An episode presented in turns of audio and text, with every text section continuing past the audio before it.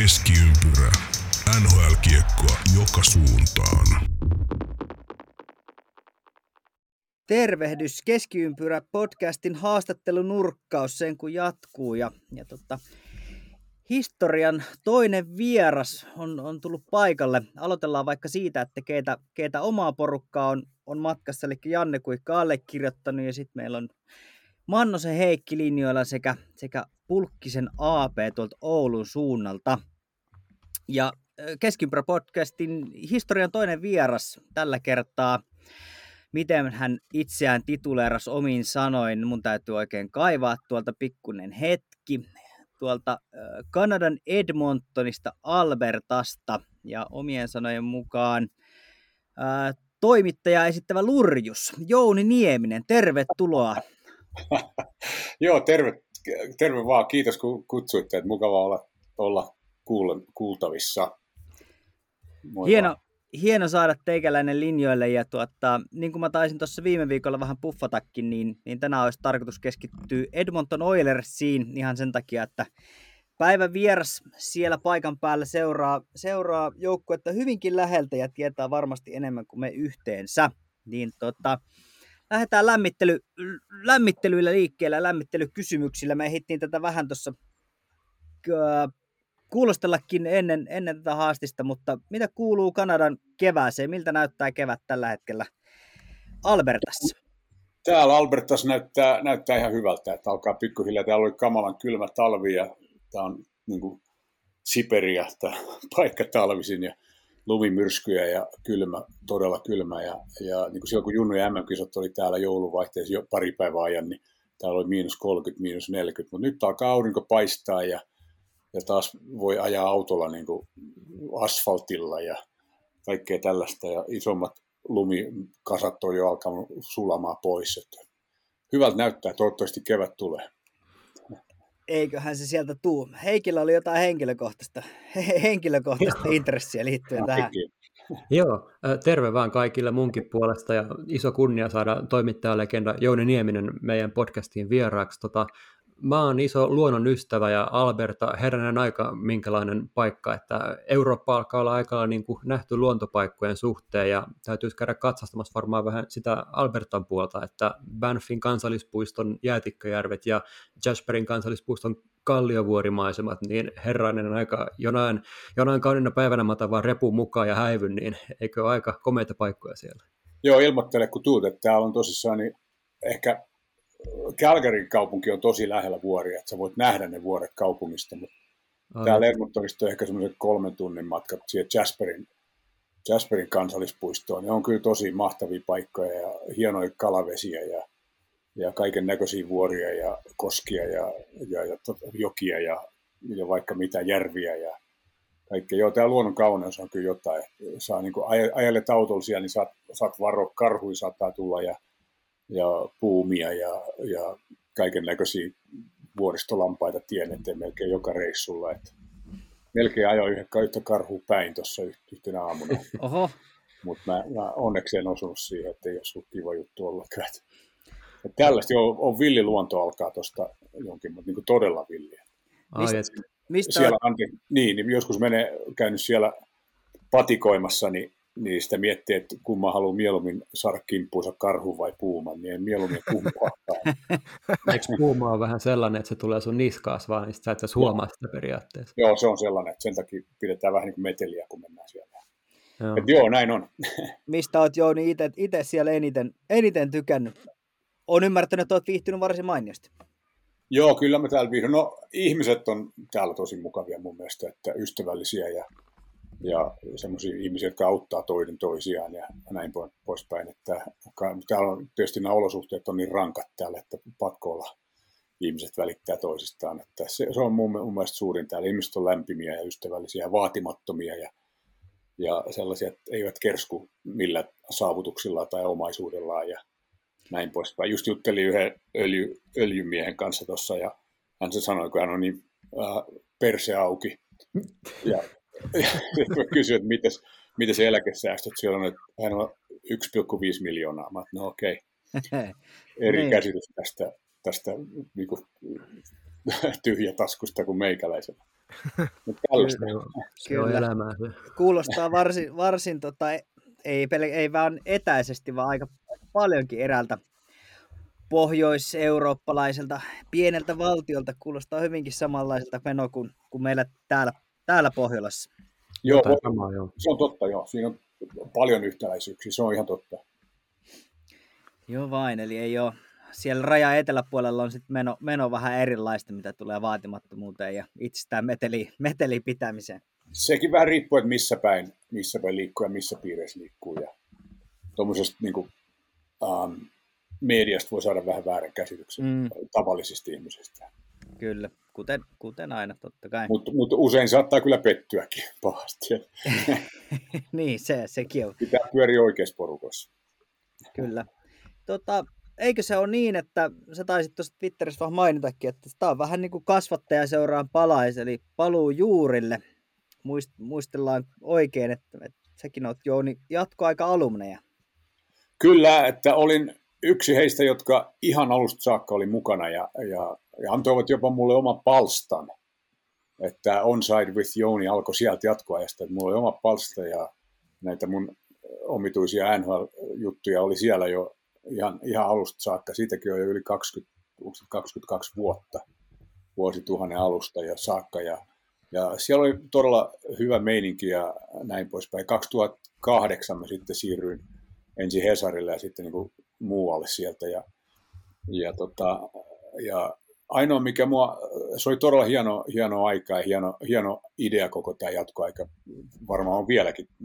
Ainoa, mikä mua on kaduttanut ja surettanut tässä asiassa, niin on se, että siellä oli kaiken maailman niin kuin kesäpäiviä ja tapaamisia ja muita sellaisia. Mä oon taas täällä kaukana ja mä oon hyvin vähän rajoitetusti saanut tavata näitä kavereita, miehiä ja naisia, ketkä tätä jatkoaikaa on tehneet.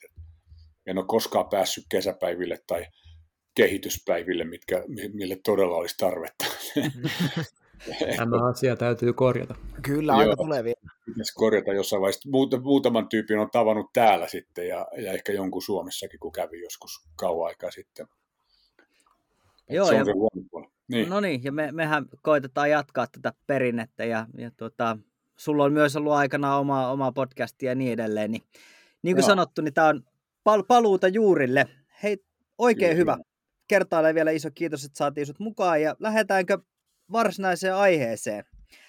Aiheeseen, eli Edmonton Oilers. Ja, ja tuota, mennään varmaan aika sekalaisesti nyt laidasta laitaan ja, ja tuota, vähän eri kanteelta katsotaan. Ja meillä on paljon kysymyksiä, meillä tuli paljon kysymyksiä kuulijoilta, niin katsotaan mitä ehditään käydä tuossa läpi, mutta Uh, just tässä ennen nauhoituksia, ennen kuin saatiin sut Jouni linjoille, niin puhuttiin uh, kotimaisesta liigasta ja, ja siitä, miten nyt kun pudotuspelit on alkanut, niin miten vähän liika täällä näkyy ja miten vähän sitä mediassa käsitellään, niin pistipä tuossa päivällä miettien, että miten, kun sä siellä näet paikallista mediaa, niin, niin miten esimerkiksi Oilersia siellä paikallinen media käsittelee? On, onko se jatkuvasti lööpeissä? Tuleeko headline-juttuja?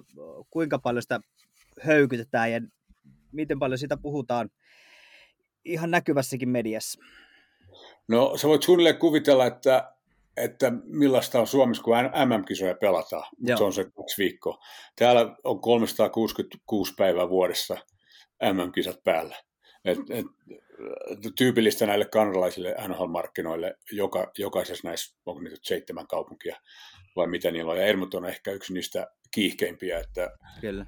että paikalliset lehdet, äh, Oilersin tapahtumat on etusivujuttu joka päivä, kun ne pelaa varsinkin. Ja ja täällä on, sata Edmontonin kaupunki vähän Helsinki pienempi, niin, niin täällä on täällä on kaksi, ure, tai kaksi asemaa radiossa, mitkä on to, Oilersia niin kuin melkein aamustiltaa.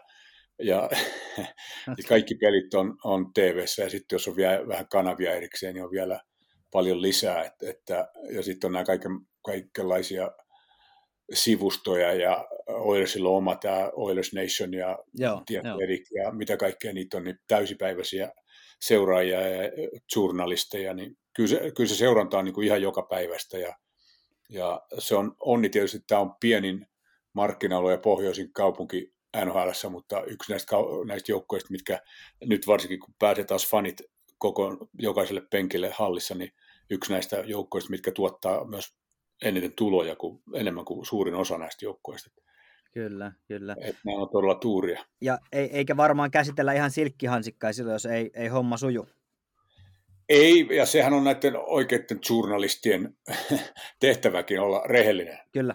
Että, että jos joukko ei mene hyvin, niin se pitäisi sanoa myös, että nyt teemme hyvin. Ja kun ei mennä mihinkään asiattomuuksiin tai henkilökohtaisuuksiin tai noin poispäin. Niin. Ja jotkut näistä tämän 80-luvun, 80-luvun dynastiajoukkojen jäsenistä on jälkeenpäin siitä kiitellytkin jotain Terry Jonesia täällä tai näitä muita, että kun ne kirjoitti silloin, kun niin meni huonosti, niin ne myös sanoi sen, että ja ehkä haukkui niitä vähän pahaa, mutta ne sai siitä potkua vähän lisää, ja kun ne aina sanoo noin pelaajat, että he ei lue mitään eikä kuuntele mitään, niin ei pidä paikkansa. Ei varmasti pidä paikkansa. Ehkä nykyään vielä vähän enemmänkin tämän sosiaalisen median takia ja niin poispäin. Joo, ja nimenomaan niin, että, että ei, ei tarvi lukeekaan, vaan että kyllä sulle, sun eteen ne jutut tuodaan. Että jos sä, jos sä tavallaan somessa oot läsnä, niin kyllä, kyllä ihmiset sulle kertoo. Ja kun nykyään Joo, voi pelaajille suoraan laittaa viestiä ja niin edelleen, niin kyllä varmasti. Ja näin pienessä kaupungissa, niin, niin silloin 80-luvun dynastiajoukkoilla oli se hyvä puoli, että ei ollut jokaisella äh, äh, niin kuin kameraa ja, ja tällaista mm. niin taskussa, niin ne saattoi elää tällaista normaalia elämää ja kaikki tunsi ne tuo kaupungilla näki ja ymmärsi, että on nuoria kavereita ja, ja näin, että, että nykyisin niin nämä, e, ehkä monet pelaajat ei tykkää sitä, ei halua tulla tänne sen takia, että sä et voi mennä maitokauppaan, ellei joku tuu sieltä sanoa, että hei, tämä ylivoimapeli, että miksi te näin ja näin ja näin. Niin. Tämä paine, tämä, niin kuin mä sanoin, että MM-kisat joka päivä, että jossain palmupuiden alla jossain toisessa tai kaupungissa, missä nhl on ehkä viidenneksi suosituin laji, niin voi päästä paljon helpommalla kaukalon ulkopuolella. Täällä ei pääse. Mutta siinä on taas toinen puoli taas sitten se, että, että pelaajista pidetään täällä hyvää huolta. Esimerkiksi mun mm. yksi kaveri on tota Volvolla töissä täällä ja se, hän kertoi mulle siitä, että hänen pomonsa tekee niin, että antaa jokaiselle ruotsalaispelaajalle Edmonton Oilersissa niin ilmaisen Volvon käyttöön ja aina kun lähtee reissuun, niin ottaa se huoltoon ja pesee sen ja tuo sen sitten sille takaisin, kun laskeutuu taas Edmontoniin ilman minkäänlaista korvausta. Ja tämä ei ole mikään Ruotsista tullut mainoskikka eikä mitään, vaan tämä, tämä paikallisen Volvo-liikkeen pomo on vaan päättänyt, että pidetään huolta näistä omista. No niin, se on. Joo, mahtava juttu. Mahtava juttu. Mm, no yksi no tos, esimerkki vaan siitä. Niin. Kyllä, ja tuossa vähän sivuttiinkin, että Oilersilla on aika pitkä ja, ja kunniakas historia ja, ja tota, sitäkin kautta niin he odotetaan joka vuosi todella paljon, paljon tietysti, niin tuota, miltä se tämä kausi on, on näyttänyt sieltä paikan päältä katottuna? Ja, ja tota, me totta kai katsotaan pelejä, mutta, mutta peleistä näkyy aina vain tietty, tietty osa-alue siitä pelistä, niin tota, livenä, livenä kun olet katsonut, niin miltä se on sun silmään näyttänyt, näyttänyt tämä kausi noin kokonaisuutena? Se on aikamoista vuoristorataa. Ne aloitti, oliko se 16 voittoa, 5 häviötä, oli niin ihan, ihan NHL kärjessä siinä alussa.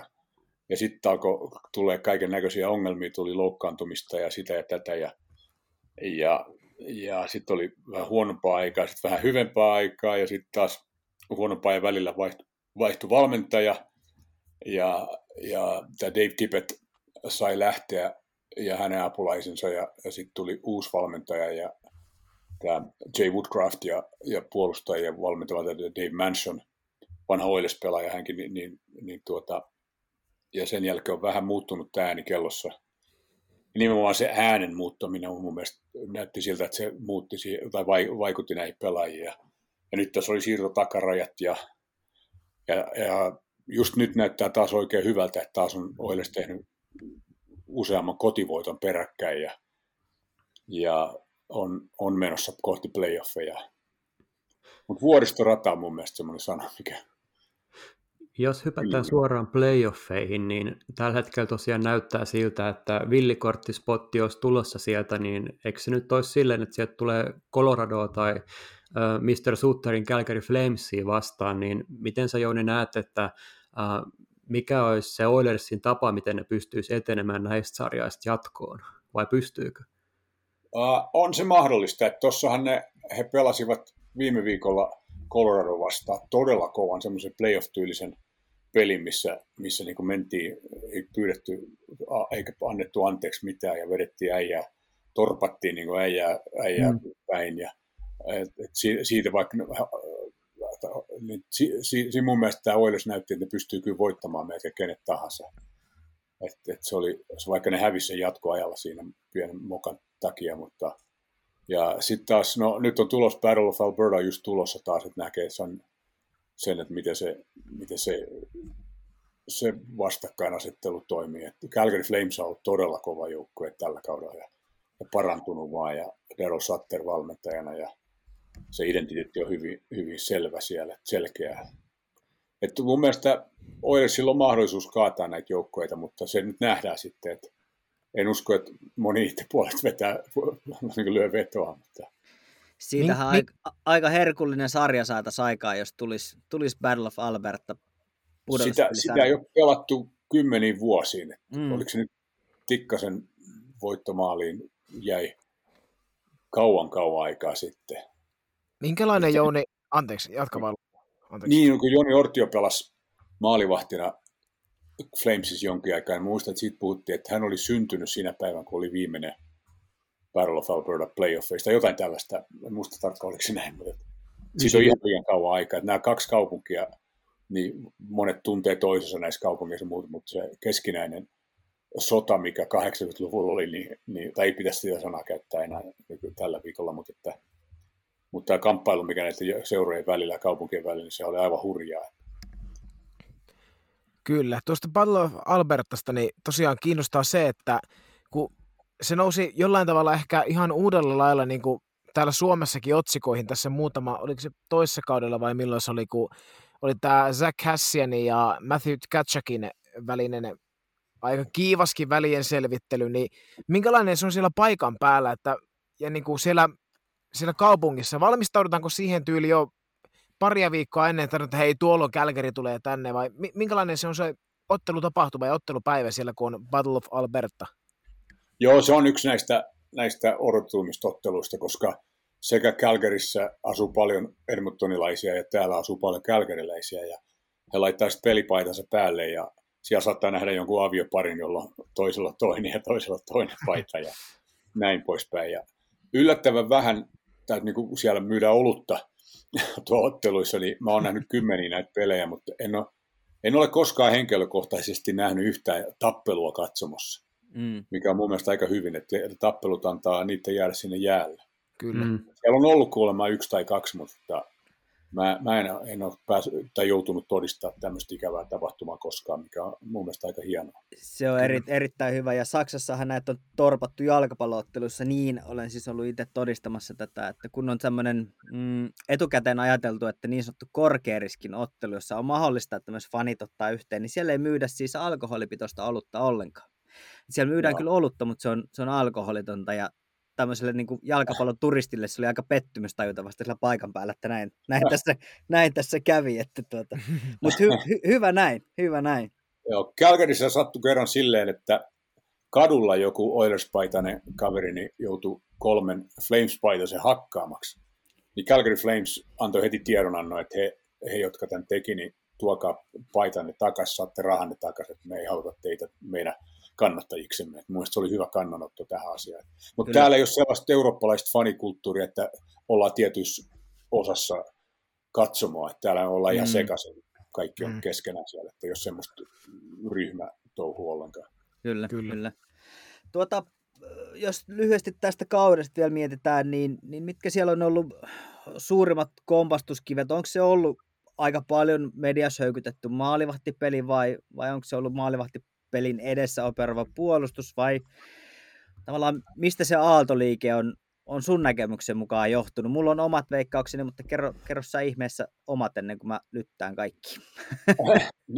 Vähän sekä että, mutta yksi vielä, minkä mä ottaisin tuohon, niin on loukkaantumiset, että niitäkin Joo. on ollut aika paljon. Ja tämä Oilersin tarina, niin sitä ei ehkä moni tuo ajatelleeksi, että Oscar Clefbom joukkueen ykköspakki niin joutui periaatteessa lopettamaan uransa ja sitten ne menetti vielä tämän tämän ää, toisenkin ruotsalaisen, mikä tämän nimi nyt oli, mikä meni Seattle? Larsson. Larsson. Larsson, Adam Larssonin vielä, niin, niin, tuota, niin ota missä tahansa joukkueesta kaksi periaatteessa, yksi niin ykköspakki ja toinen tämmöinen kovan tyylin stay at home pakki, ota, ota ne pois mistä tahansa joukkueesta, niin kyllä alkaa pelit näyttää ihan toisen näköiseltä. Että se, se oli yksi, yksi paha, niin kuin vähän pitemmällä tähtäimellä yksi paha juttu, mikä tuolla joukkueelle tapahtui. Mutta mut tällä kaudella mun mielestä niin, niin äh, maalivahtipeli on ollut vähän epäluotettavaa ajoittain. Uh, Mike Smith, joka piti olla ykkösveskari, on loukkaantuneen paljon. Uh, tästä puolustuspelistä voi tietysti joukkue ei ole vielä niin kuin kehittynyt. Se on paljon kokematonta puolustajaa joukkueessa. Ehkä vähän parani tässä siirtotakarajalla. Mutta sitten nämä loukkaantumiset, että siinä on kaiken näköistä jos tuosta Klefblumista saa vielä kysyä, niin onko se nyt siis ihan silleen suht relevanttia tietoa, että hänen uransa on ohi? Tiedän, että siellä oli tosi vaikea loukkaantuminen ja pystyy ymmärtääkseni lapsensa nostamaan, mutta niin kuin jos puhutaan NHL-kiekosta, niin ilmeisesti ainakaan lähitulevaisuudessa sitä paluuta ei ole tulossa kaukaloihin. Joo, ei näytä siltä, että pari vuotta ollut jo poissa ja olkapäävammoja on paljon ja vaikka on niin kuin, okay, todellinen atleetti tämä kaveri, niin näyttää siltä, että alkaa olla pelit pelattu, että se on tosi vahinko. Joo, kaksi metriä, sata kiloa ymmärtääkseni. Ja eikö tuo viimeinen kausi ollut muutenkin häneltä vähän sellainen, että oli, oli vähän isommin tulemassa NHLään silleen oikein hyväksi puolustajaksi? Oli todella hyväksi. Että siellä oli Joo. silloin sinä keväänä 16-17 kaudella pelasi todella hyvin. Oli melkein, mä, mä ehdottelin Lady Bingia tälleen vaikka mitä. Että nuori, nuori kaveri kuitenkin, niin se on tosi sääli, että, että er, loppuu, loppuu lyhyen ja, ja voi sanoa, että periaatteessa pitkälti alle kolmekymppisenä, niin surullisia juttuja. Joo. Joo, urheilu on sellaista, että ei valitettavasti että tällaisia voi tapahtua. Ja jää tuommoinen kontakti, törmäyslaji vielä. Kyllä. Kyllä.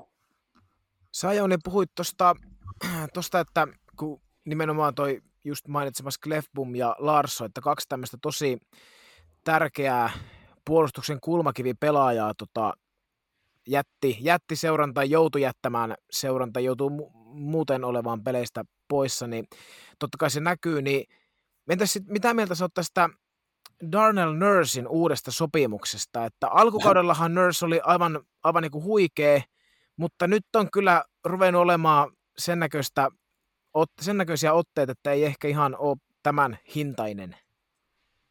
Joo, että hän teki ensi vuonna alkavaksi 74 miljoonaa tahan sopimus ja vuosipalkka oli, joku voi katsoa mikä se ei, ei viisiin oli, mutta lähellä yhdeksää. Joo, yhdeksän, yhdeksän joo. Yhdeksän paikkeilla. Uh, Darnell Nursel oli siinä, että hän oli kaikki langat käsissään viime kauden jälkeen, runkosarjan jälkeen. Toivottavasti pelasi tässä Kanadan divisioonassa – mikä ei ollut mun mielestä niin helppo divisiona kuin moni ehkä saattaa väittää, mutta kuitenkin ää, pääsi tekemään todella paljon maaleja, pääsi pelaamaan todella isot minuutit, ja joukkueella ei oikein ole ketään muuta, niin kuin tämmöistä ykköspakin miestä ja ykköspakin paikan niin kuin täyttäjää. Mm. Et, ja ja sitten toisaalta niin seura ei, ei halua menettää tällaista kaveria, koska hän on erittäin kova urheilija, todella hyvä luistelija – helvetin niin kuin vahva ja kova otteinen mies, iso koko ja vaikka mitä, mutta mun mielestä ehkä, tai mun mielestä tämä pelikäsitys ja, ja tällainen niin kuin peliäly joskus vähän pettää ja, ja siellä saattaa äijä päästä läpi tai äijä jäädä ottamatta ja tämmöistä. Ja tämä hyökkäys, nyt tiedettiin, että tämä hyökkäyspeli ei voi kahtena vuonna olla niin kovaa kuin se oli silloin, että ei hänen semmoisia taitoja ole. Mm. Et, et siinä, siinä tilanteessa niin tämä seura sitten meni antamaan tämmöiset rahat, koska olisi ehkä muuten menettänyt, menettänyt äijän tuonne markkinoille. Et, et tämmöistä se on, mutta se on ammattilaisurheilu pitää ottaa bisneksenä, että et sieltä pitää ottaa ne rahat pois, kun saa. Eikä koskaan voi pelaaja syyttää siitä, että, että hän saa ison sopimuksen. Et seura voi tietysti miettiä tätä, mutta että, mitä muuta he olisivat voineet tehdä. Että niin, vaihtoehdot olisi varmaan ollut päästää, sit, päästää sitten toisaalle tai, tai just näin, niin. että et se on varmaan ollut vähän ota tai jätä. Mutta jos verrataan noihin muihin 9 miljoonaa taalan pakkeihin liigassa, niin ei mun mielestä ole samalla tasolla, mutta toisaalta niin puolustajan kehitys kestää kauemmin ja tämä pelin kypsyminen kestää kauemmin ja kun kuin hyökkäjillä tai laiturilla varsinkin, niin tota, ehkä hänellä on, ehkä hänellä on vielä, vielä vuosi tässä aikaa hyvässä valmennuksessa ja ehkä tämä Dave Manson voi auttaa. Dave Manson oli itse puolustaja, joka pelasi kaikissa mahdollisissa rooleissa, pelasi semmoisen kovaotteisena pelaajana, joka löi vastustajan kovinta jätkää nenään, ja sitten pelasi tämmöisenä stay at home pakkina ja sitten hyökkäävänä pakkina, kaikki mahdolliset puolustajan roolit tuli kähtyä läpi. ja, ja nyt hän valmentaa. Ja, ja mä näin tuo pressboxissa eilen oli San Jose Sharks oli Paul Caffey oli siellä, että hän ilmeisesti myös auttaa näitä NHL. Yksi NHL historian parhaita puolustajia, niin hän ilmeisesti auttaa näitä, näitä kavereita myös, että Aha, on se aha. kaveri, jota, jota kyllä kuuntelisin. Kyllä. ei ole siellä sen kyllä, takia, että sattuu olemaan Gretzkin. Ei, hän ei ole siellä sen takia, että sattuu olemaan Gretzkin kaveri tai 80-luvun sankari, vaan on, on valmentanut kovia junnuja, vähän nuorempia junnu, B-junnuja Torontossa, niin siitä lähtien. Että ei ole, ihan, ei ole jääkiekosta ollut koskaan poissa. Että mä ainakin kuuntelisin, jos tulisi sanomaan, että teppä näin. No todellakin. Kyllä mä va- varmaan kuuntelin siellä pressiboksissa paljon muutakin Hän, hänen juttuja, ehkä jäisi pelikin katsomatta, mä luulen, että tota, varmasti niin. jos siellä on ollut pa- paikan päällä, niin, niin häneltä olisi varmasti paljon, paljon opittavaa niin sanotusti itse kullakin. Aivan varmasti. Tuota, no, mä, mä oon tietysti vaan tämmöinen vaatimaton podcast ja, ja huutelen milloin mitäkin, ja, ja tota, mutta mun näkemys, tai jotenkin mä, mä tätä Oilersia monesti mielen niin, että, että nyt kun siellä varsinkin tämä on aasiltana tuohon Darren Lörssiin, eli, eli hänellä on iso, pitkä, kallis sopimus. Sitten siellä on, no itse oikeutusti tietysti McDavid mut, ja, ja Leon Raisaitl, eli siellä on kolmessa pelaajassa aika paljon rahaa kiinni. Ja kun kyse on kuitenkin joukkuepelistä, niin, niin tuota, kuinka kauan tätä voidaan tavallaan jatkaa näiden kolmen ison sopparin kanssa – kun pitäisi muukin joukkue rakentaa sen ympärille, eli tota, äh, historia tuntee muun Chicago Blackhawksin tapauksessa, jos, jos maksettiin tähtipelaajille aika isoja summia ja, ja pitkässä juoksussa se ei ollut, no he voitti muutaman mestaruuden, mutta sen jälkeen alkoi ongelmat, niin voisiko tätä lähteä niin, että, että kestääkö tuo joukkue tai heidän jo, niin kuin mestaruushaaveet esimerkiksi sen, että, että maksetaan muutamille pelaajille näin iso osa cap hitistä, vai pitäisikö tästä laittaa joku tähtipelaaja lihoiksi? No siinä tämä, tämä kilpajuoksu onkin, että niin kauan kuin Conor McDavid ja tämä Drysaddle on joukkueessa, niin, niin Oilersin pitäisi voittaa jotain. Että sehän on ihan ehdotettu. Tämä Drysaddlein sopimus muuten on sellainen, että, että sehän vaikutti silloin tekoaikana äh, niin kuin huonot sopimukset, liian paljon maksettiin, mutta pari vuotta myöhemmin, ja nyt ollaan ihan eri mieltä. Mm, mm. Nyt, nytkin on lähestyy NHL maalipörssin kärkeä ja niin kuin todella loistava pelaaja. Mutta siinä sitten ollaan jo, että, että miten niiden muiden kanssa, että niin Conor McDavid on niin hyvä pelaaja, että varmaan alipalkatuin pelaaja koko sarjassa. Kyllä. Eh, ehkä, ehkä se kysymys on, että, että, niin. voidaanko näillä kahdella pelaajalla voittaa aidosti isosti. Niin, siinä se onkin, että pitäisi, pitäisi olla joku malli sit siihen ympärille, että niin kuin Pittsburghissähän on, sama, oli sama juttu, on Sid ja Gino ja Malkin, ja, ja, mutta siellä oli se niiden systeemi, että sieltä tuottiin semmoisia nopeita, hyvin halpapalkkaisia entisiä yliopistopelaajia farmista, mistä niin kuin opetettiin pelaamaan pingliskiekkoa, ja sitten tuotiin niitä sinne Sidin viereen, ja, ja ne ties, ties heti, miten pelataan, ja sillä, sillä voitettiin pari mestaruutta lisää. Et, et jotain, jotain sellaista, niin kuin, tämä ei ole mikään helppo yhtälö. Et jos mä tietäisin, niin mä, mä kertoisin niille välittömästi. Mutta ei, ei noita lihoiksi varmaan kannata laittaa, mutta jossain vaiheessa tulee se, se että haluatko ne olla täällä kylmässä Pohjolassa koko ikänsä ja koko peliuransa aikaa ja, ja miten palkkakatto lähestyy ja kaikkea tällaista, että ja hekin varmasti haluaa voittaa muutakin kuin runkosarjapelejä. Että kyllä, kyllä mä voisin kuvitella, että he, heillekin niin on, on sitä ambitioa ja intohimoa mennä mahdollisimman pitkälle. On. Pit, pitkälle sen takia, täällä on, niin anteeksi, niin. Niin, ihan vaan, jatka vaan. Niin, sen takia, että täällä on, että se, se kevät 2017, milloin ne voitti pari sarjaa, niin sehän oli niin kuin aivan uskomaton huuma, ja silloin ajateltiin, että nyt, nyt on kaikki tiet auki ja Oilers vihdoinkin alkaa taas voittaa, kun sitä edelsi kymmenen vuoden pimeys. Hmm. Että ei ollut playoffeissa kertaakaan, kymmenen vuoteen. Ja, ja, ja sitten se 2006 finaali, seitsemänteen peliin saakka pääsivät silloin. Ja sen jälkeen tuli pari huonompaa vuotta, ja sitten tuli tämä, nämä kupla playoffit, ne putosi karsintakierroksella täällä kotona suoraan Chicagolle ja sitten viime vuonna niin Winnipegille suoraan neljässä. Että playoff-menestys, vaikka ne Winnipegin pelit oli, joka ikinen peli oli tosi tiukka, olisi voinut olla toisinpäinkin kääntyä, mutta se, että ne pitää saada kääntyä toisinpäin. Et saa nähdä, että Oilersin on pakko päästä ensimmäiselle kierrokselle ja, ja siitä vielä yli, tai muuten jotta jonkinnäköisiä muutoksia tulee aivan varmasti. Et no valmentaja nyt ei varmaan potkita pois, koska just sellainen tehtiin. Mutta... Ja, ja sitten paljon, paljon syyttäviä sormia osoittaa tätä vanhaa manageri Ken Hollandia, joka kohtaa, joka Detroitissa teki todella hyvää työtä. Ja hänelle maksetaan 5 miljoonaa täällä vuodessa siitä, että pitäisi olla luova ja pystyä tekemään, pystyä tekemään näitä tämmöisiä ratkaisuja. Että kun katsotaan, miten joku Tampa Bay Lightning tai Florida, miten ne, miten ne taiteilijat on palkkakaton kanssa ja hankkii semmoisia, just sellaisia pelaajia, mitä ne haluaa, just sellaisia hintaa, mitä ne haluaa. Ja Florida on ollut tosi mielenkiintoinen joukko siinä mielessä. Ja tämä Bill Zito, mikä siellä on managerina, niin hän, haki täältä Oilersin GM-paikkaa, mutta ei, ei otettu. Ai jaa, okei. Okay. Ja mielenkiintoinen sivutarina. Joo, no, mutta sitten toisaalta, niin, ja toisaalta voidaan ajatella sit, sit niin, että, että tuota, voisi mennä huonomminkin, että voisi olla Toronto Maple Leafs. Niin, että He, heillä, on, heillä on vielä leveämpi rosteri, eikä ne ole menossa minnekään, eikä ole mennyt sitten vuoden 67. Niin. Niin, niin, että ne Stanley Cup-kuvat, niin kuin täällä on sentään värikuvia sieltä Stanley cup niin, nimenomaan. ja on päästy, on päästy sentään ekaa kierrosta pidemmälle viime niin. aikoina. Ja autot oli jo pienempiä, että ne oli silloin hirveitä Amerikan laivoja, kun nämä, Maple Leafs voitti viimeksi. Ja Maple Leafs ei ole päässyt ekan kierroksen yli pitkiä aikoja. Täällä sentään muistetaan, muistetaan finaalipelejäkin vielä, mutta että, ja, ja Toronto on tietysti ihan eri ihan eri markkinoilla toimiva niin kuin maailman rikkain, tai rikkaimpia NHL-seuroja ja, kaikkea tällaista. Ja niin kuin kauhean ison kaupungin kiinnostus.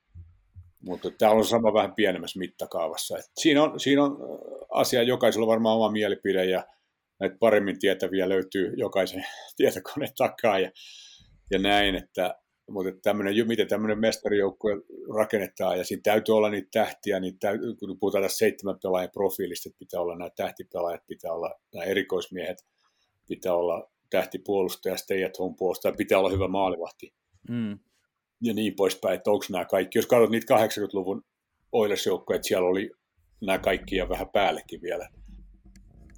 Mutta tota, tämä on hyvä kysymys, en, enkä tiedä vastausta.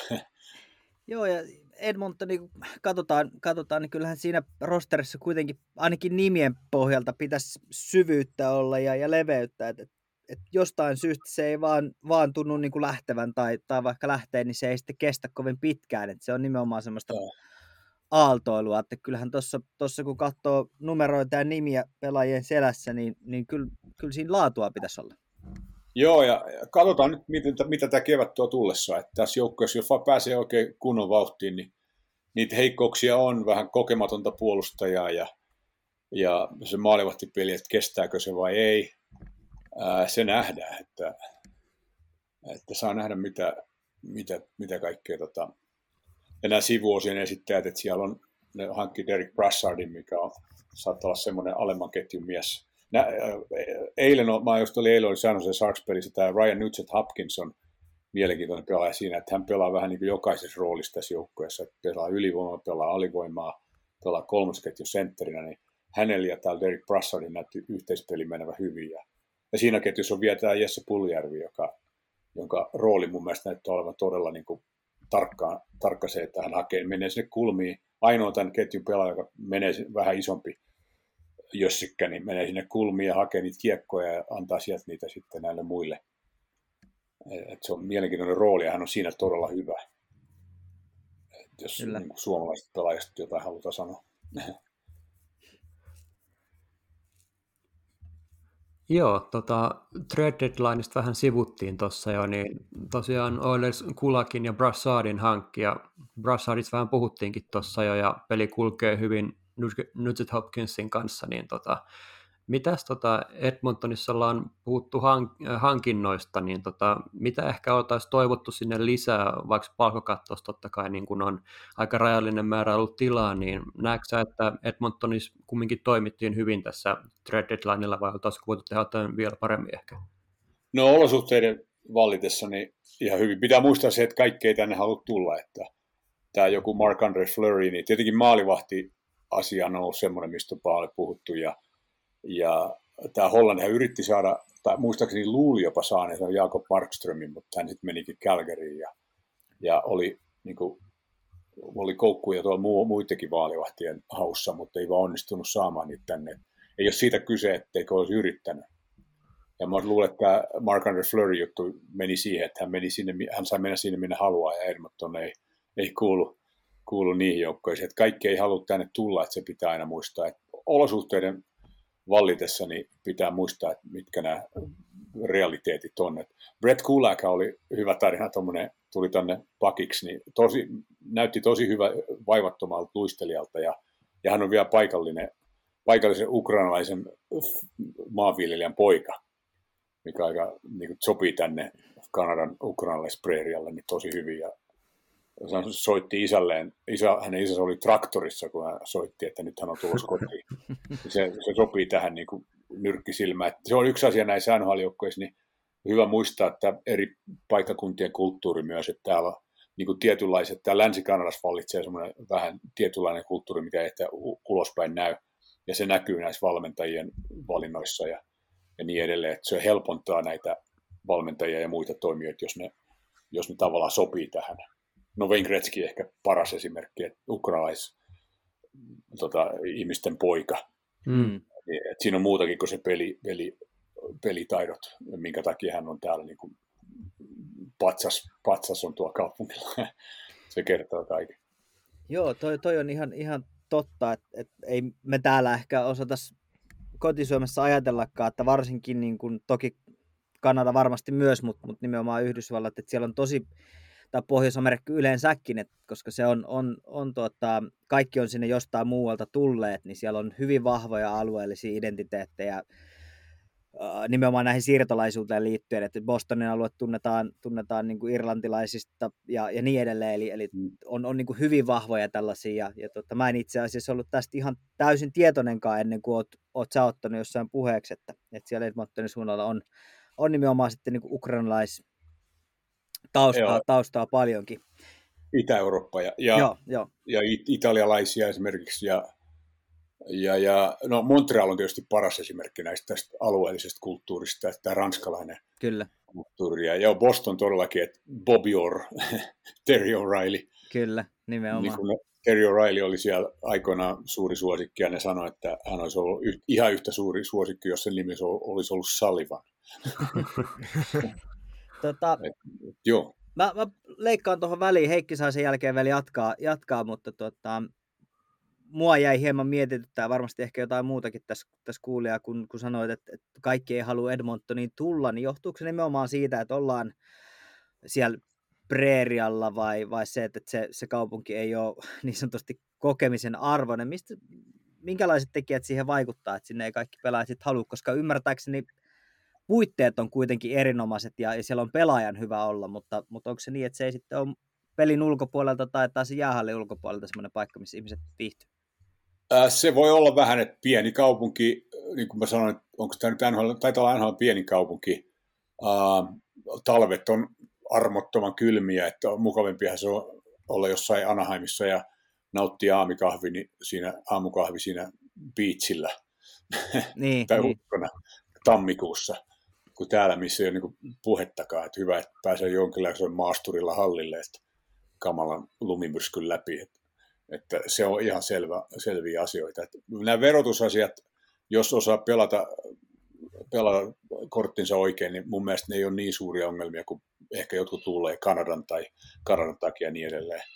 Et niihin löytyy kyllä vastaukset yleensä mun mielestä, mutta, mutta joo, et, et onhan se just ihan selvää, että haluatko olla Edmontonissa vai New Yorkissa tai Los Angelesissa tai Floridassa, että onhan se nyt ihan, mm. että se asuminen on tietysti vähän erilaista. Ja, ja sitten se, että kaikille ei, kel, ei sovittaa, että niin kuin mä sanoin, että pelataan MM-kisoja 366 päivää joo, vuodessa. Joo, kyllä. Ei se sovi, kaikki, kaikki ei halua tehdä sitä. Ei edes semmoiset pelaajat, jotka on täältä kotoisin, ja niitäkin on nähty joku Joffin Lupul, niin viihtyy paljon paremmin tuolla beachillä kuin täällä, mistä hän on tullut, missä on kasvanut ja syntynyt. Että se on ihan, ihan ymmärrettävää sinänsä. Että. Onko se ehkä vähän jotain samaa kuin Winnipegissä ehkä? No vähän samaa joo tietenkin, ja, ja vaikka tämä on vähän niin kuin mannermaisen, tai en, en mä Winnipegistä ole mitään painottavaa päinvastoin. Lämmin hyvä kaupunki, tai lämmin siis ihmiset on lämpimiä. mutta tota, sama juttu, mutta se, se, mikä muuttaa kaiken, niin on voittaminen. Et jos olette Detroitissa ikinä käynyt, niin se on niin kuin, siitäkään halua mitään pahaa sanoa, mutta että ei ole sellainen paikka, missä edes haluaisi edes käydä. Mutta että, että sinne haluta, haluttiin aikanaan pelaamaan, koska se joukkue voitti pelejä. Että se voittaminen on se, mikä, mikä, mikä muuttaa kaiken tällaisen. Edmonton on ihan niin kuin Kanadan varakkaimman provinssin niin kuin rikas kaupunki ja täällä ihmiset voivat olla hyvin, mutta, mutta, tuota, mutta se et ei ehkä ole semmoinen paikka, missä miljonäärit haluaa asua. Et se on ihan selvä. Mutta, mutta voittaminen on se asia, että jos joukkue voittaa, niin, niin, niin silloin kaikki muuttuu. Ja hyvä esimerkki mun mielestä tässä on tämä Evander Kane. Mä mm. tiesin, että tästä, tästä tullaan puhumaan tästä kaverista vielä, että hän valitsi tulla tänne. Hän halusi tänne sen takia, että no nyt hän pelaa Conor McDavidin vasemman laidalla ja maaleja tulee ja pisteitä tulee ja en usko, että jää tänne, mutta tällä, tällä saa niinku semmoiset paperit, millä saa uuden sopimuksen jostain ja paljon nollia perää. Ja mä oon kuullut, että nyt niin kuin tietyt tyypit täällä saa soittoja pelaaja-agenteilta, että hei, että on nähnyt, miten Evanderilla on käynyt täällä, että, että munkin asiakas voisi tehdä saman. Että, että siinä on tämä veto, veto siihen, että sä päästä pelaamaan parin maailman parhaiten pelaajien kanssa ja pääset ehkä voittamaankin, niin se on se, millä, millä saadaan pelaajia tänne tulemaan nyt loppujen lopuksi. Mutta niitä voittoja pitäisi tulla ensin, playoff-voittoja. Sä tuossa Jouni hyvin puhuit tuosta, tosta niin, niin, että kuinka Edmonton hengittää jääkiekkoa ja pelaajilla on aivan niin kuin viimeisen päälle, mutta totesit myös sitten, että välttämättä ehkä miljoona, miljonäärit ei välttämättä halua siellä, siellä asua, on kylmää ja kuitenkin semmoista luonto tavallaan karua, jolla ehkä voisi nimetä, niin, niin tota, minkälainen se on sitten se Oilersin ottelutapahtuma? Minkälaiset siellä on esimerkiksi erätauko? Onko siellä jotain arvontoja ja näitä ammutaan toisesta päästä johonkin pieneen reikään voitat, niin saat auton tai mitä tämmöistä. Minkälainen se ottelutapahtuma on? On aika hieno, täällä on, tämä Rogers Place on yksi NHL parhaimmista, hienoimmista halleista ihan varmasti. Että se on nyt jo, onko se viisi vuotta ollut jo, viisi vai kuusi vuotta, niin, niin todella hieno halli tuolla keskustassa. Mä en ole käynyt Detroitin uudessa hallissa enkä Pittsburghissa sen jälkeen, kun siellä oli se vanha iglu. Mutta ne saattaa olla samassa sarjassa, mutta ihan, niin, ihan uskomattoman hieno halli sekä pelaajille ja vastustajille että medialle, että etenkin näille faneille. Että onhan nämä pelitapahtumat on aika huikeita juttuja täällä. Että, ja nyt taas kun pääsee, pääsee ihmiset, tota, katsojat on nyt päässyt jonkun aikaa peleihin, niin, niin, niin tota, onhan siellä kaikenlaista. Et tietenkin tämä jääkiekko-kaupunki, täällä on erittäin, erittäin vilkas junnu toiminta. Täältä tulee kai muistaakseni eniten NHL-pelaajia kuin mistään muualla niin väkilukuun to, suhteutettuna. Ja, ja täällä niin pikkujunnut saattaa pelata erätauolla ja, ja täällä on arpajaisia ja aina kaikenlaista. Että kyllä se pelitapahtuma, ehkä täällä Kanadassa ei ole niin paljon sitä showta kuin jossain USA puolella tai Vegasissa, mikä on maailman parhaita jääkiekkokaupunkeja ihan tosissaan. Mä siellä ollut. Vaikka joukko on nyt vähän niin kuin liemessä, mutta, mutta tuota, mutta ei ole semmoista show, showta, koska ei tarvitse olla, että ihmiset Kanadassa ymmärtää jääkiekon päälle ja mm. tietenkin ne samalla, koska nämä liput on hyvin kalliita ja oluet maksaa niin kuin paljon ja niin poispäin, niin totta kai ne haluaa myös viihdettä siihen samaan tapahtumaan, mutta kyllä nuo pelitapahtumat on aikamoisia, en mä tiedä mihin niitä nyt voisi verrata, mutta, mutta Kanadassa mennään kuitenkin aina se peli edellä, että se peli luo sen tunnelman ja, ja sitten yleisö lähtee siihen mukaan ja, ja sitten siihen päälle tulee kaiken näköistä muuta. Kyllä. Joo, voi vitsi. Tässä voisi vaan istuskella perjantaita ja kuunnella herra Jounin tarinoita, niin, niin huippuja nämä on ollut tähänkin asti, mutta tota, hypätään, hypätään tuonne maalivahtipeliin vähän. Se on varmaan sellainen, mikä vähän ehkä kuulijoitakin kiinnostaa, että onko se oikeasti niin huonoa, mitä nyt puhutaan joissain mestoissa, vai onko se vaan niin kuin siitä ehkä, että viisikko puolustuksessa voisi olla jotain. Et mun mielestä se ainakin on vähän ehkä moninaisempaa se haaste, että jos katsoo vaikka tilastoista ja jutuista, miten vaikka Philip Grubaueria ja mehän ehkä Jake Campbelliakin Torontossa ja ehkä vähän Edmontoninkin maalivahteja on nyt tylytetty paljon, että syötetty suoraan sormella, että, että tämä nyt on tämä syyllinen tähän, vaikka eikö se nyt voisi mahdollisesti ehkä vaikuttaa myös se viisikkopuolustus ja ehkä se valmennuksenkin puolustustaktiikko, että maalivahtihan on vaan oleellinen pala tätä palapeliä, mutta ehkä joukkueella kuitenkin yksi palanen äh, on niin kuin moninaisempi, eli voidaanko ajatella tässä kohtaa, että ehkä niin kuin maalivahdit Edmontonissa ei kuitenkaan olisi niitä kaikkein heikoimpia, vaan ehkä syy voi olla jossain muualla? Niin, no totta kai noin tuossa on ollut kauden mittaan ollut kaikenlaisia tilanteita, missä syytetään Mike Smithia tai syytetään Koskista jostain maalista, ja sitten kun katsot sen koko maali uudestaan, mä, mä otan aina nauhalle nämä joka ikisen peliä, katselen näitä maaleja jälkeenpäin, mm. ja muitakin kuin Oilersin pelejä, seuraan koko liigaa, mutta, mutta kun näitä maaleja lähtee katselemaan, niin on hyvin usein sattunut niin, että sieltä on joku kallispalkkainen puolustaja jättänyt äijänsä vapaaksi. Yep. Tai, tai totta kai näitä on tämmöisiäkin sattunut. Mutta toisaalta taas niin NHL-maalivahti, hyvän NHL-maalivahdin ominaisuuksiin kuuluu se, että kun peli on peli ratkaisevia hetkiä pelataan, niin silloin pitää tulla se torjunta, mitä ei oikeastaan pysty tekemään, mutta tekee se silti. Kyllä. Tämmöisiä tulee, että tässä on kaksi maalivahtia. Mikko Koskinen, ää, häntä ehkä vähän, sanotaan edellisen kauden alussa, niin hän tuli tänne vähän huonoissa olosuhteissa, joutui heti pelaamaan liikaa ja pelutettiin puhkia, vaikka pelasi todella hyvin ja ja vaikka nyt itse sanon, että tämä väite siitä, että hän väsyessään pelaa huonommin, niin on toimittajien omissa päissä keksitty juttu. Mä tykkäsin siitä, että sanon näin. Ihan oikein. Ihan oikein sanoa. Niin kuin vähän itseluottamusta. Että et joku voi todistella kaiken maailman kaaviolla, että kyllä se pitää paikkansa. Mitä sitten? Että sanoo silti, että tämähän te olette keksinyt tämän jutun, että ei pidä paikkaa. Ja, ja hyvin loistavasti oikeastaan Koskinen on pelannut nyt Oilers on nyt vi, niin kuin tammikuun lopun jälkeen ollut yksi NHL parhaita joukkueita. Että et se mikä on mielenkiintoista, se käyrä on todella ylöspäin, niin kuin ihan kärjessä parin kolmen joukkueen joukossa. Se saa tämä ylivoimapeli, mikä on ollut liikan parhaita parit viime vuodet, niin oli välillä ihan maissa ja, ja nyt on sekin on noussut taas korkealle. Mutta sitten on taas, että Koskinen on pelannut todella hyvin ja vaikuttaa melkein ykkösveskarilta, mutta Mike Smith, joka on nyt, taisi just täyttää 40, niin se on aivan uskomaton urheilija, joka pelaa 40-vuotiaana vielä aloittavana veskarina nhl Niin tämä Mike Smith on semmoinen kaveri, se on, jos näet sen kaukolon ulkopuolella, se on ihan Tartsanin näköinen, niin kuin viidakon kuninkaan näköinen äijä, pitkätukkainen semmoinen uskomaton atleetti, että ei oikein tulee mietittyä, että miksei se pelaa laitahyökkäänä tai pakkina.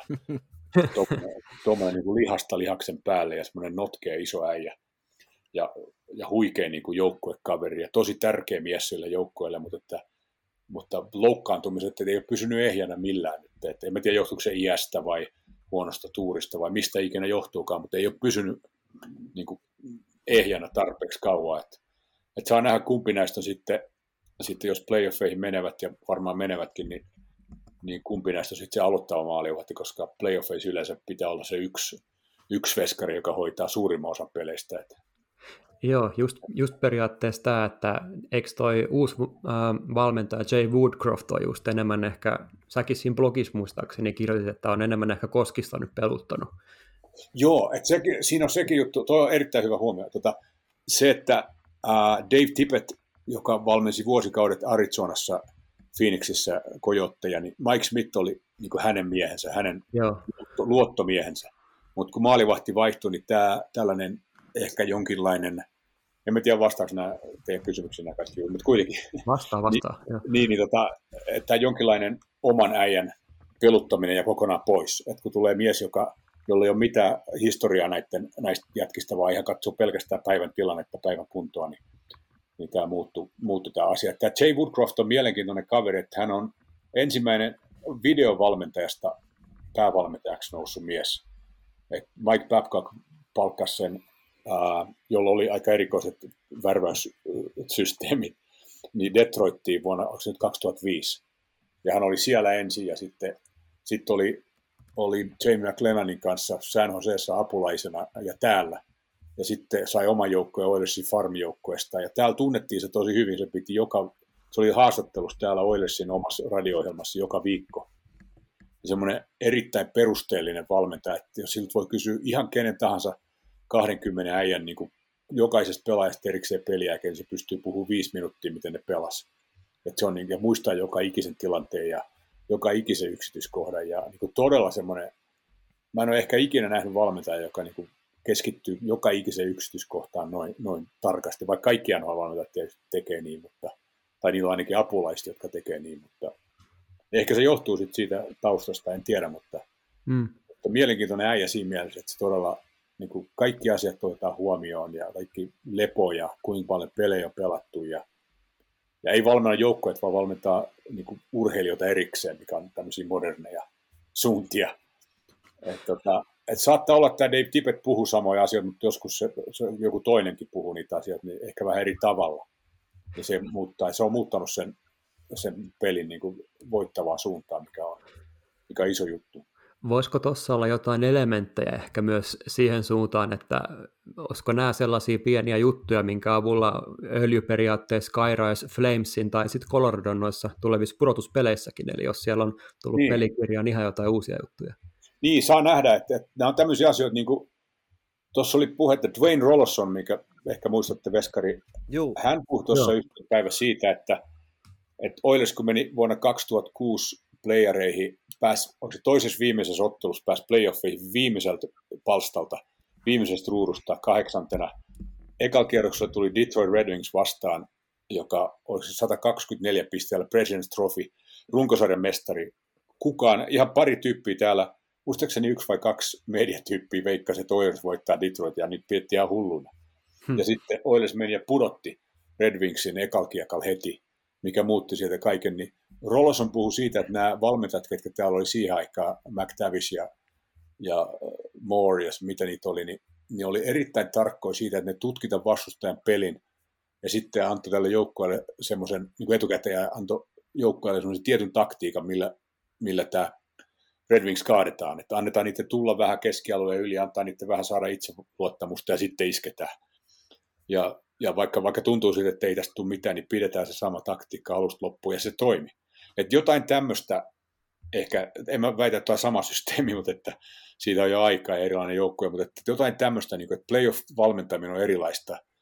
Että jos joku pystyy, pystyy tutkimaan ne vastustajat etukäteen, että mitkä on hyviä puolia, mitkä on heikkoja puolia siellä, vaikka tuntuu, että kaikki on kova, että siellä ei ole heikkoja puolia missään, mutta joku, joku asia sieltä, mikä, mihin voidaan iskeä ja miten voidaan pelata niitä vastaan ja miten ne kaadetaan. Niin. Ja sitten, että jos saadaan jokainen äijä uskomaan siihen, niin, niin sillä tavalla se voisi onnistuakin. Ja sen jälkeen, kun mä näin, miten, miten Oilers pelasi viime viikon Colorado vastaan, niin en mä pitäisi ihmeenä. Mm. Jos ne vaan haastaa ja menee. Ja se, mikä oli hurjaa, niin kovin pelaaja siinä pelissä, joka haastoi ja ajoi äijä seinille, niin oli tämä Kyler Yamamoto, joka, joka niin kuin... 160 senttiä. niin, ja painaa ehkä läpimärkänä ja, ja tota, joku painosäkki kädessä ehkä 60 kiloa. Niin se oli niin kuin johtamassa tätä touhua. Se tuntui jotenkin uskomattomalta. Mutta se, että jos ton, ton äijä saa kaikki niin kuin mukaan siihen kyllä. urlum hei kiekkoon, niin kukas tietää mitä tapahtuu. Et se vaatii kyllä jotain semmoista uskomatonta rohkeutta ton koko se äijän pelata. Niin tuolla. Ja hän on pelannut viimeiset pelit todella hyvin ja en tilastoja osaa tähän repiä, mutta kuitenkin. Että ehkä joskus pien, noin pienellä äijällä on etu siitä kaksi kamppailussa, että se on niin pieni, että siihen oikein osuu edes. Joo. En tiedä. Joo, Joo näin, hienoja. Näin.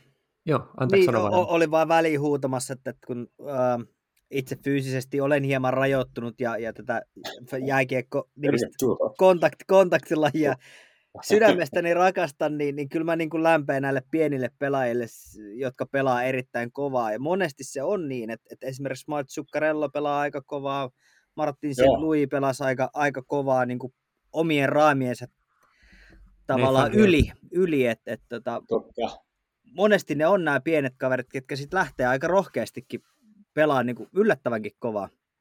Mutta niitä on pakko, että ei ne olisi muuten näin pitkälle päässyt. Että niitä on aina jahdattu ja aina yritetty se pieni jätkä tumpata sieltä kuoliaaksi, mutta ei ole onnistunut. Kyllä, se, ja, se jatkuu näissä harrastekaljaliikoissa edelleen. Että meillä, on, meillä on pienillä, pienillä miehillä maalitaulu selässä joka kerta, kun... tai siltä se ainakin tuntuu. Joo, se olisi Joo. tavallaan playoffeissa hienoa, jos näkisi, että Yamamoto ottaisi vaikka Coloradosta Mikko Rantasen sille le- lempeän syleilyyn ja pysäyttäisi sen ihan täysin vaikka, niin kyllä kelpaisi katsoa. Rantasen takapuolikin on isompi kuin koko äijä. että Se on, Se on vähän niin kuin lähtisi tota mopolla taklaa hirveä. Just näin, just näin. Joo.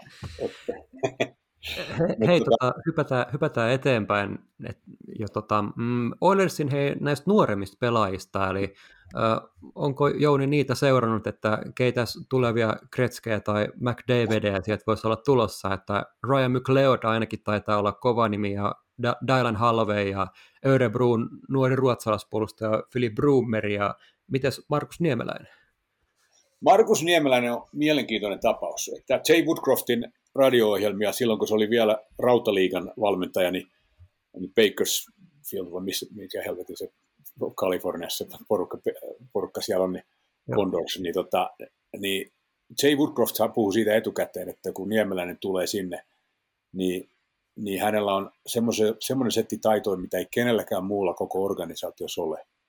Ja mä mietin sitä, mä oon nähnyt Niemeläisen pelejä näissä, silloin kun se tuli ekoille harjoitusleireille ja joissakin tänäkin vuonna harjoitusleiripeleissä, mä ajattelin, että se on tosi iso jätkä ja se liikkuu aika hyvin ja, ja, ja se ottaa miestä.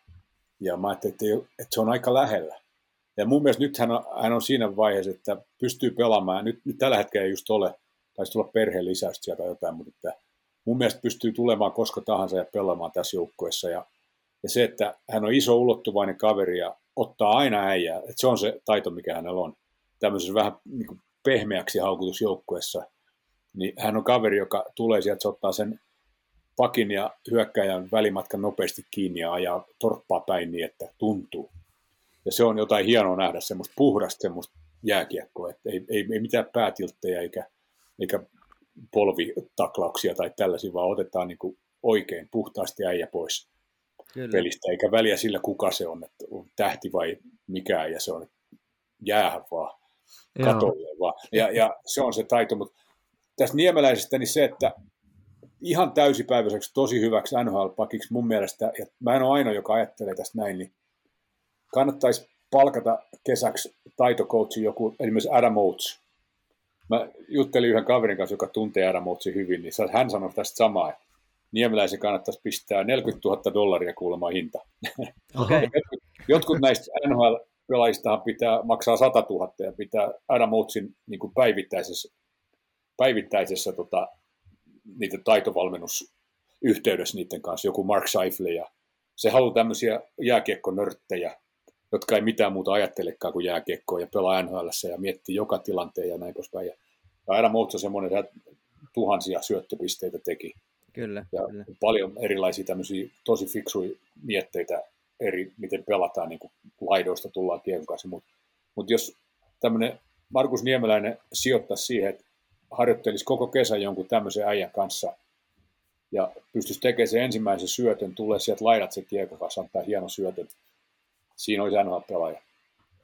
Et, ja mä en ole ainoa, joka tämä ei ole niin mun, mun keksintöä pelkästään, vaan mä oon kuullut tämän niin Adam Oatesin kavereilta. Et siinä on Markus Niemeläisen, tota, et siinä on siitä, se, se, on ainoa asia, mikä pitäisi saada. Et, et treenaa sitä kiekon kanssa pelaamista, se kiekon kanssa lähtemistä, sitä avaussyöttöä. Ja sitten kun tulet puhtaasti sieltä laidalta ja annat hieno syötön, niin sitten sit kun siihen päälle laitetaan vielä tämä liikkuvuus ja, ja tämä miesten torppaaminen, niin se on siinä, se on NHL-pakki ja se 40 000 muuttuu miljooniksi. Joo. näin. Tästä ohjeita täältä tota, Lurjukselta NHL-pelaajille. Joo, ootko sitä Philip Bruberia kattonut tuolta Bakersfieldilta? Erittäin urheilullinen, hyvä, hyvä pelaaja, kaikki fyysiset ominaisuudet, ja, mutta hänen vaan annetaan nyt niin kuin, kypsyä tuolla, tuolla farmissa ja saada kokemusta. Et siinä on ihan, ihan selkeä tulevaisuuden hyvä puolustaja. Ja semmoinen top neljä ainakin, ellei pellet korkeampi. Joo. Ehdottomasti tosi, tosi hyvä pelaaja, nuori, nuori mies vielä. Että se puolustajien oppisopimus kestää vähän kauemmin kuin muiden, mutta että Uberi on tosi kova naama. Ja se Holloway on myös yksi, joka mä uskon, että ne lähettää ehkä farmiin pariksi viikoksi ja sitten pelaa jo, saattaa pelata jo playoffeissa tässä joukkueessa. Okay. Hei, tota, meillä on AP Pohjoisen poikia, niin haluatko AP ottaa aiheeksi toisen pohjoisen pojan, joka pelaa Edmontonissa? no, joo, hyvin, hyvin alustat Heikki, kiitoksia tuota.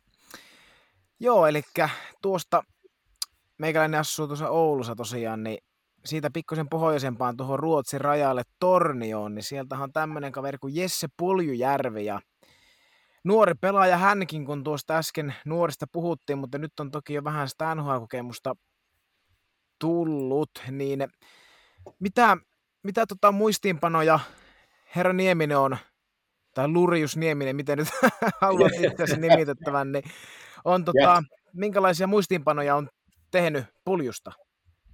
Joo, jätkä ei. Mä en tuosta herrasanasta toki pidä. Jätkä. jätkä Nieminen.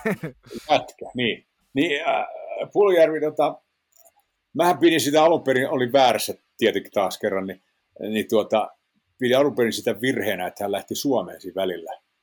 Ja, ja koska, koska täällä muuttui valmennus, täällä muuttui, muuttui kaikki, ja, mutta se osoittautuikin, että se yksi, yksi askel taaksepäin niin oli useampi askel eteenpäin, että kun hän tuli takaisin, niin hän olikin hyvä kaikessa semmoisessa, missä, missä oli parantamisen varaa ensimmäisellä kerralla. Että kaikki nämä, nämä niin pelin sisällä oleminen ja, ja, ja niin kuin pelaaminen ilman kiekkoa ja pääseminen mukaan näihin tilanteisiin, nehän kaikki tuli, hän on niin kuin vahva niissä kaikissa, missä ennen oli heikompi. Että tuota, tämä kausi nyt on ollut vuoristorataa myös hänelle, ja tuossa oli pitkä, vähän pitempi loukkaantuminen, alivartalovamma jo, mitä se tarkoittaa kai. Mä veikkaan, että ehkä, no oli mitä oli.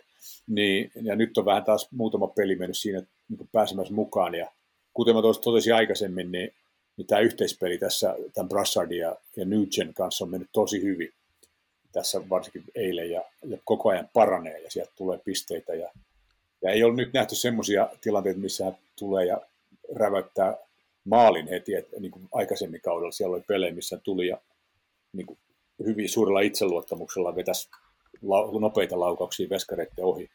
Että tässä on ollut mun mielestä muutamia tilanteita parissa pelissä. Ehkä se johtuu siitä, että on tulossa takaisin loukkaantumiselta ja vähän kasvattamassa itseluottamusta. Että ehkä semmoisia tilanteita, missä hänelle tavallaan pelattiin paikkaa, olisi pitänyt tehdä maali, niin hän vielä syöttää jollekin.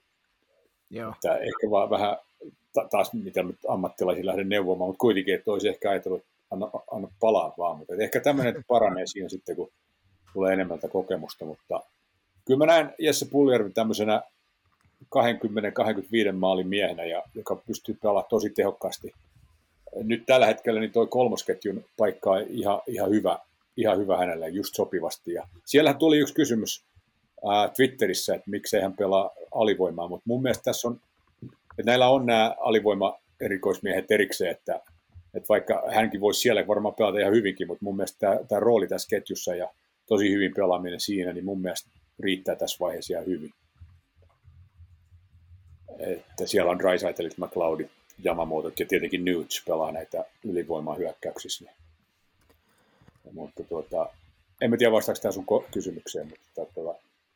Kyllä, joo, se vastasi, vastasi oikein hyvin tuota, niin... No, hyvä pelaaja Oilesi kannattaa mun mielestä tarjota jatkoa ja mä en tiedä muista mikä se sopimustilanne oli, mutta että kannattaa tarjota jatkoa, että hyvä urheilija ja, ja se vielä, että erittäin suuri suosikki tässä kaupungissa, niin kuin ehkä olette huomannut, että Biisoni kuningas jutut. Kyllä. Tämä on semmoinen, tämä pohja, niin kuin mä sanoin, että on lämpimiä ihmisiä ja välittömiä, välitöntä kanssa, että tuommoinen tietynlainen luonnon lapsi ja kaveri, jonka niin kuin iloiset tunteet näkyy selvästi ulospäin ja ei ole niin kuin minkäänlaista semmoista teeskentelyä eikä poseerausta, vaan kaikki tulee suoraan sydämestä, niin, niin se, eihän se voi olla mitään muuta kuin suosittu. Mahtavaa kuulla. Mahtavaa joo, kuulla. Se, joo mä, en, mä en tunne Jesseä sen kummemmin ollenkaan, että me ollaan niin eri sukupolveja ja vaikka mitä, mutta, mutta tuota, tai ei noita pelaajia pääse tutustumaan muutenkaan nyky, nykyisin, ei pääse koppiin edes, mutta tota, en tunne häntä sen kummemmin, mutta mun mielestä just sellainen kaveri, joka, tämä on just oikea paikka hänelle mun mielestä. Ja pohjoisen poika täällä Kanadan pohjoisessa. Niin Kyllä. Tai vasta jossain hiivotin New Yorkissa tai jossain. Varmaan kysyntää on, varmaan muihinkin joukkoisiin. Että varmaan Ken Hollandilta kysytään, että miten tämä Pullijärvi. Mun mielestä kannattaa pitää täällä näin. Just oikea paikka. Just niin kuin puhuttiin tästä kulttuurista, niin tämä on suomalaiselle pelaajalle just, just oikein. Monet suomalaiset tykkää pelata täällä. Ja uskoisin, että hän tykkää myös. Ja asuu täällä myös. Joo, voi vitsi, meidän pitäisi puhua pullustakin paljon lisää vielä, mutta tota, aika alkaa rientää, puhutaan toisen kerran. Meidän täytyy tehdä vaan niin, että otetaan Jounin kanssa toinen, toinen istunto, että tässähän jää niin paljon häntiä, että tota... Joo. Joo, koska vaan. Et mä ajattelin sitä, että noita Twitter-kysymyksiä tuli, niin en tiedä, tulisi niihin vastattua. Nyt, aika pitkälti, aika, aika pitkälti, jos jotain jää, niin, niin meillä on tulevaisuudessa paljonkin, paljonkin aikaa ja, ja varmasti jutellaan vielä, vielä. Otetaanko tähän loppuun? Heikillä oli jotain, jotain betsijuttuja mielessä. Ei, voi vitsi. Sun uusimmassa blogissa oli toiseksi viimeinen virke, niin että kohta sopisi alkaa leikkiä, ää, jos playoffit alkaisi tänään peliä. Eli jos Joo. playoffit alkaisi tänään, niin kuka voittaa Stanley Cupin? Toi on paha kysymys. Mä voin aloittaa, koska mä veikkasin äh, ennen kautta Philadelphia Flyersia, niin se meni todella hyvin se veikkaus. Niin mä, mä veikkaan New York Rangersia. Oho, Heikki, Heikki viljelee nyt ihan ihme. No mutta ei mitään, mennään näillä. Ei se mahdotonta No, idässä on seitsemän joukkuetta oikeastaan, mitkä kuka tahansa saattaa voittaa, mutta niiden pitää päästä ensin idästä tulosta. Siinä se, niin kuin Floridassa on kaksi joukkuetta, mutta niistäkin vaan toinen tulee sieltä. Rangers tai Pittsburgh. Niin, niin, niin sanoisi muuta. ja en osaa sanoa. Mä ajattelin Colorado, mutta mä en tiedä, riittääkö se ja se ja sitten mä ajattelin, no Tampa Bay, äh, riittääkö se ja se. Ah, toi on hankala kysymys. Onko se pakko vastata? No mä, mä voin heittää tästä, mä, mä, mä, laitan sen toisen Alberta joukkoon, mä sanon tähän Calgary Flames. Okei, okay, mä sanon sama, Calgary Flames. Se on Daryl Sutter. Kyllä. Ei voi hävitä. Mä, Edmonton voittaa. Edmontonin mä en oikein usko. Olisi, olisi mahtavaa nähdä parati tässä kaupungissa. Koko playoff-huuma täällä. Tämä on semmoinen kaupunki, että tämä menee ihan täysin sekaisin. Et, et jengi tuolla tuonne biletyskadulle, ne vie, silloin 2006 niin ne vei tota, lehdessä lukee, että täällä oli tota, mit, mitkä ne sanoo, riot. Ähm, Mellakat. Mellakoita, niin, niin. anteeksi kanadalaiset ei osaa suomea. niin tota, mellakoita, niin ei tämä mitään mellakoita ollut, vaan juhli, juhlakansa meni rakennustyömaalle ja toi lavoja ja muuta puutavaraa keskelle katua ja tuikkas tulee ja sitten alkoi tanssia ympärillä. ei ne mitään rikkonut, mutta et, ei ollut niin kuin mä olin Vancouverissa niissä mellakoissa, oli vähän toista luokkaa se mellakointi. Et ei täällä ole semmoista elementtiä ollenkaan, että vaan hurjaa biletystä. mutta olisi se hieno nähdä. Joo, vielä e- kerran, ehdottomasti niin sama, samaa myös. mieltä. Oliko APL vielä joku nopea veikkaus tähän? Mä sanotaan nyt nopeasti tähän, että tylsä vastaus Tampa Bay Lightning. No niin. Ei se ole tylsä ollenkaan, nehän pelaa sitä. Niillä on se oma taktiikka, ne pelaa semmoista erikoista karvausta, mitä... Ja se, se NHL on tota, matkimisliiga, missä matkitaan aina mestareiden peliä, mutta mä en Kyllä. sitä ole odotellut, että koska ne alkaa pelaamaan samalla tavalla kuin Tampa. Että, että saa, saa nähdä, että ne on tehnyt mestarillisia hankintoja, ja, mutta riittääkö, riittääkö ja vai onko, onko nälkää vielä ja kaikkea tällaista. Mutta... Yllätys olisi kyllä kiva nähdä nyt, mutta katsotaan mitä käy. Mä sanon Calgary Flames. Hienoa, mainiota. Tuota, tosiaan meillä, meillä aika, aika alkaa puskea päälle, joudutaan tältä erää lopettelemaan, mutta mun puolesta vielä kertaalleen tosi iso kiitos, kiitos Jouni, että pääsit mukaan mukaan. Joo, kiitos, mukava päästä mukaan. Ja, ja kiitos kaikille kuulijoille kysymyksistä ja, ja mikäli tästä jää jotain semmoisia häntiä, mitä haluatte kysyä jatkossakin, niin pistäkää meille, meille viestiä, näitä voidaan toteuttaa kyllä. Hei, mahtava juttu. Kiitos AP, kiitos Heikki, kiitos Jouni ja, ja kiitos kuulijat. Me palataan ensi kerralla ja ei muuta kuin Jouni oikein hyvää perjantai päivää. Se on siellä aamu vielä tällä hetkellä. Niin... Just, just tuli kello 12 löyä. No niin, Iltapäivä alkaa jo. Na, na, nauti iltapäivästä, nauti viikonlopusta ja, ja tuota, nauti jäljellä olevista peleistä. Me soitellaan vielä. Joo, soitellaan vaan, koska vaan. Kiitos, kiitos tosi mukavaa olla päästä, päästä juttelemaan tuota, rakkaista aiheista niin suomen kielellä. Kiitos. Moi moi.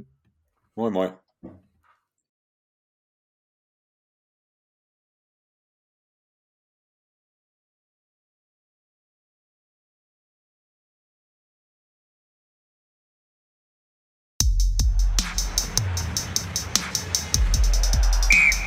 Keskiympyrä.